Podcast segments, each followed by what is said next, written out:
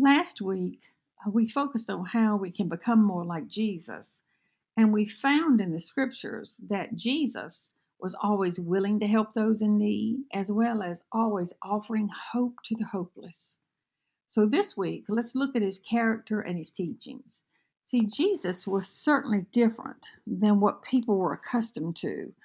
They had largely been guided by rules and regulations about religious traditions. And then Jesus comes along and he only follows rules set by his Father.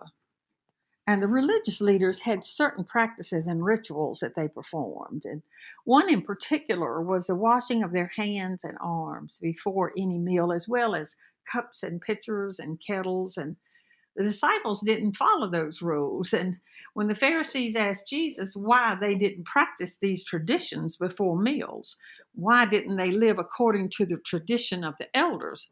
He said, You have let go of the commands of God and are holding on to the traditions of men. This comes from Mark chapter 7, verse 8. See, Jesus taught that it's wrong to think we are acceptable to God because we wash our hands and arms before a meal. Being cleansed on the outside doesn't mean our hearts are cleansed of sin.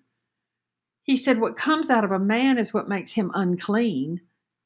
For from within, out of a man's heart comes evil thoughts, sexual immorality, theft, murder, adultery, greed, malice, deceit, lewdness, envy, slander, arrogance, and folly. And all of these evils come from inside and make a man unclean.